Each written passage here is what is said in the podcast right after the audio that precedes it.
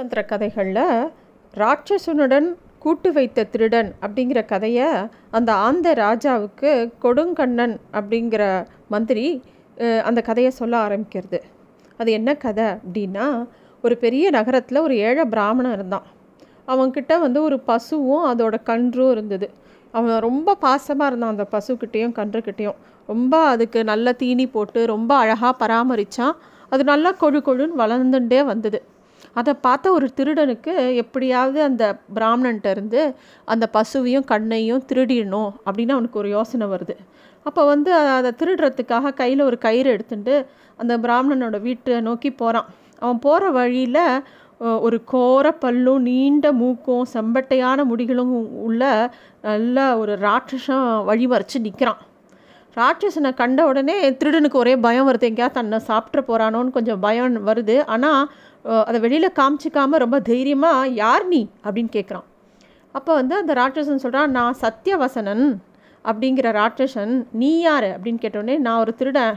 இங்கே ஒரு இந்த ஊரில் பிராமணத்தை வந்து பசுவும் கன்றையும் வளர்த்துட்டு இருக்கான். அதை திருடுறதுக்காக அங்கே போயின்னு இருக்கேன். எனக்கு வழியை விடு. அப்படிங்கிறான். ஓ அந்த பிராமணனா? அவன் ரொம்ப நல்லவனாச்சே. சரி இரு நானும் அவன் கூட வரேன். நான் வந்து எனக்கு பசிக்கிறது அவனை நான் அப்படியே சாப்பிட்றேன் விழுங்கிடுறேன் அவனை அப்படின்னு சொல்கிறது அந்த ராட்சசன். அது திருடனுக்கு என்ன சொல்கிறதுன்னு தெரியல. சரி வா அப்படின்னு சொல்லிட்டு அந்த ராட்சசனையும் கூட்டிட்டு அந்த பிராமணனோட வீட்டுக்கு போகிறான் அந்த பிராமணன் நல்லா தூங்கிட்டு இருந்தான். இதுதான் சரியான நேரம் அப்படின்னு நினச்ச ராட்சசன் அந்த பிராமணனை விழுங்கிறதுக்காக போகிறான் உடனே அந்த ராட்சசனை தடுத்து நிறுத்துகிறான் திருடன். முதல்ல நீ பிராமணனை சாப்பிட போனேன்னா அவன் கத்துவான் அதை கேட்டு ஊரில் இருக்கிறவாலாம் வந்துடுவா. அதனால் நான் முத மாட்டையும் கன்றையும் ஓட்டிட்டு போயிடுறேன் அதுக்கப்புறமா நீ பிராமணனை சாப்பிடு அப்படிங்கிறான். இவன் சொல்கிறான் நீ ப- மாடை கூட்டின்னு போனேன்னா மாடு கத்தும் அந்த சத்தத்தில் அந்த பிராமணன் எழுந்துட்டுருவான் அதனால் அப்போ வேண்டாம் நான் முதல்ல சாப்பிட்றேங்கிறான். இது ரெண்டு பேரும் பேசின்னு இருக்கிறது வந்து அந்த பிராமணனோட காதில் விழுந்து அவர் தூக்கத்துலேருந்து எழுந்துன்றார். எழுந்த உடனே ஒரு இந்த ராட்சசனும் திருடனும் பேசிக்கிறத பார்க்குறார். உடனே தன்னோட தெய்வத்தை எல்லாம் வேண்டிக்கிறார். உடனே அந்த தெய்வத்தை வேண்டின உடனே ராட்சசன் பயந்து அந்த இடத்த விட்டு ஓடி போயிடுறான். அப்புறமா ஒரு பெரிய கம்பை எடுத்து அந்த திருடனையும் விரட்டிடுறார். பிராமணனோட உயிரும் தப்பித்து அவனோட பசுவும் கன்றும் திருடப்படாமல் பத்திரமா காப்பாற்றப்பட்டது இந்த விஷயத்த அந்த ஆ- ஆந்த மந்திரி கொடுங்கண்ணன் ஆந்தைக்கிட்ட சொல்கிறது ஆந்த ராஜா அதுக்கு அடுத்த மந்திரியான கொள்ளிக்கண்ணனை பார்த்து உங்களோட ஆலோசனை என்ன? அப்படின்னு கேட்குறான் ஒரு ராஜாவானவன் தன்னோட மந்திரிகள் எல்லாரோட ஆலோசனையும் கேட்டு தான் ஒரு முடிவுக்கு வரணும். அதனால் இன்னொரு மந்திரி கிட்ட கேட்குறது அந்த ஆந்தை ராஜா. அந்த கொள்ளிக்கண்ணன் அப்படிங்கிற அந்த மந்திரி சொல்கிறான் ராஜா சாமமும் வேதமும் உங்களுக்கு உடன்பாடு இல்லை. நம்ம பகைவர்கிட்ட சமாதானம் செஞ்சால் அந்த பகைவருக்கு நம்ம தான் ரொம்ப பலசாலி பயந்து போய் நம்மக்கிட்ட சமாதானம் பண்ணுறாங்கிற ஒரு ஆணமும் ஆணவமும் கர்வமும் வந்துடும். புத்திசாலி தர்மத்தினால தன்னோட பகைவனை தன் வசப்படுத்திப்பான். நம்ம என் எதிரிகளோட சண்டையிட்டு நம் நான் சண்டையிட்டு போரிடுறதுக்கு இது சரியான தருணம். ஏன்னா அவன் எதிரி கேம்ப்லேருந்து நம்மளோட சைடுக்கு வந்து அவங்களோட எல்லா ரகசியத்தையும் நம்மக்கிட்ட சொல்கிறான் அப்படி சொன்னானாக்கா நம்மளால் ஈஸியாக அவனை ஜெயிக்க முடியும். அதனால் இவனை ஆதரிக்கிறது ரொம்ப நல்லது. நம்மக்கிட்ட நல்லா பழகிட்டானா நம்மளை பற்றின விஷயங்களும் வெளியில் போகாது அவனுக்குள்ளேயே வச்சுப்பான். ஒரு வேளை நம்மளை பற்றின விஷயங்கள் வெளியில் போச்சுன்னா அந்த ரகசியத்தை கூறின பாம்புகள் மாதிரி இவன் கதை ஆகிடும் அப்படின்னு சொல்கிறான் அது என்ன கதை அப்படின்னு கேட்குறார் அந்த ராஜா அந்த அந்த ராஜா கொல்லிக்கண்ணன்ட்ட. உடனே கொல்லிக்கண்ணன் அந்த கதையும் சொல்ல ஆரம்பிக்கிறான். விஷ்ணு சர்மன் அப்படிங்கிற மன்னனுக்கு திடீர்னு ரொம்ப வயத்த வழி என்ன எதனால அப்படின்னே புரிப்படலை இருக்கிற எல்லா வைத்தியரும் வந்து பார்க்குறான். என்ன க வயிற்றுலன்னு பார்க்குறான். ஒன்றுமே தெரியல. அதோட காரணம் என்னன்னே தெரில ஆனால் எவ்வளோ சாப்பிட்டாலும் வயிறு உடம்பு மெலிஞ்சு போயிட்டே இருந்தது. அவரால் வயிற்று வலி தாங்கவே முடியல. அது ஒரு தீராத குணமாயிடுது. சரின்னு சொல்லிட்டு அவர் ஒரு தீர்த்த யாத்திரை இந்த கோவிலுக்கெலாம் போனோம்னா ஒரு வேளை நமக்கு வந்து வயிற்று வலி சரியாக போகும்னு நம்பிட்டு அவர் வந்து கோவில் கோவிலாக போகிறார் அப்போ வந்து அவர் போன ஒரு ஊரில் ஒரு கோவிலில் தங்க நேர்ந்தது. அந்த கோவில் அங்கே இருக்கிற கோவிலே படுத்து தூங்குறார். அந்த ஊரை வந்து பலி அப்படிங்கிற ஒரு ராஜா ஆண்டுன்னு வந்தார். அவருக்கு ரெண்டு மகள்கள். அவ ரெண்டு பேரும் அவள் அப்பாவை பார்க்கும்போது முதல் மகள் வந்து அவள் அப்பாவை பார்த்து வெற்றி அடைவீர் அப்படின்னு சொல்லி வாழ்த்துறா அவள் அப்பாவை பார்த்து. அவருக்கு ரொம்ப சந்தோஷம். ரெண்டாவது மகள் வந்து நன்றாக உணவு உண்பீர் அப்படின்னு வாழ்த்துறா. அதை கேட்ட உடனே ராஜாவுக்கு கோபம் வருது. என்ன இப்படி பேசுகிறாயோ அப்படின்னு சொல்லிட்டு அமைச்சரை கூப்பிட்டு இவ்வளோ சரியான நோயாளிக்கு கல்யாணம் பண்ணி கொடு அப்படின்னு சொல்லி கோபமாக சொல்லிடுறார்.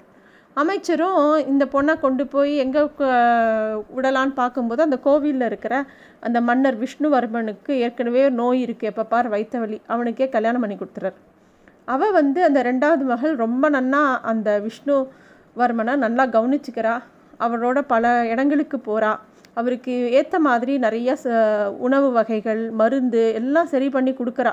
இருந்தாலும் அவருக்கு வயிறு வலி சரியாக போகல அவர் ஒரு சமயம் தூங்கின்னு இருக்கும்போது பக்கத்தில் ஒரு புத்தில் பாம்பு இருக்குது அந்த பாம்பு வந்து அந்த நோயாளி மன்னனோட வயத்துலேயும் ஒரு பாம்பு இருக்குது அதனால தான் அவருக்கு வயத்த வலி.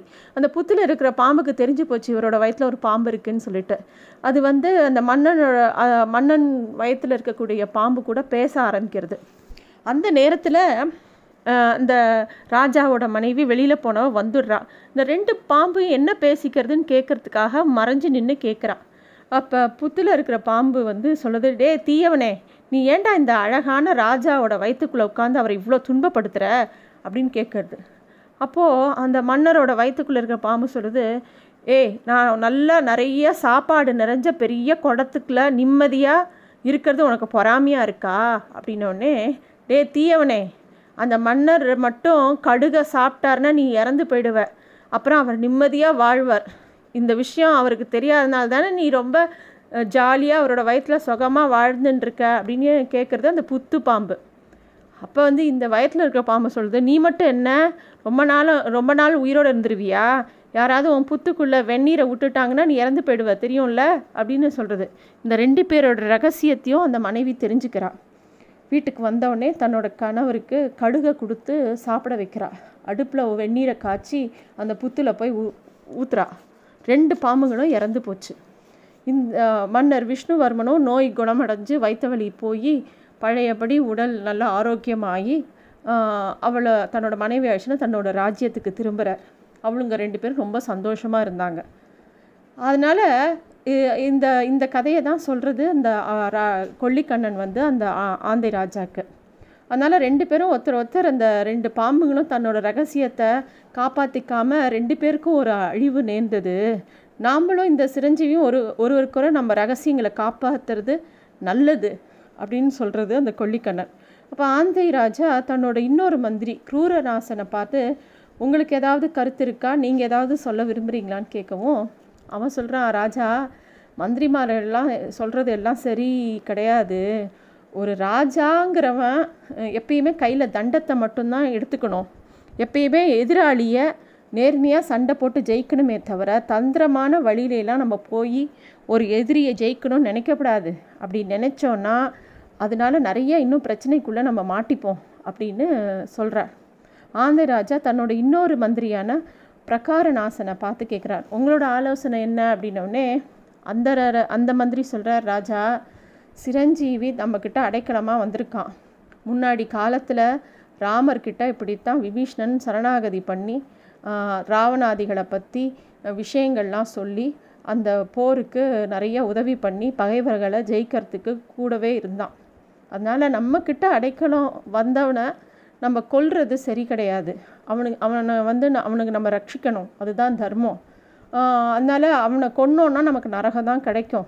இதுக்காக நிறைய உதாரணம் இருக்குது வேடனோட வேடன்ட்டு அகப்பட்ட ஒரு புறா க விடுவிக்கிறதுக்காக சிபி சக்கரவர்த்தி தன்னோட உடல்லேருந்து ஒரு மாமிசத்தையே வேடனுக்கு கொடுத்து அந்த புறாவனை மீட்டதாக மகாபாரத்தில் ஒரு கதை இருக்குது இது மாதிரி தன்கிட்ட அடைக்கலமாக வந்தவனை காக்கும் பொருட்டு நெருப்பில் கூட குதிச்சிருக்காங்க அப்படின்னு ஒரு உதாரணம் சொல்கிறார் அப்போ பிரகாநாசனை இடம் மறித்து அது எப்போ நடந்தது அப்படின்னு கேட்குறாரு அந்த ஆந்த ராஜா.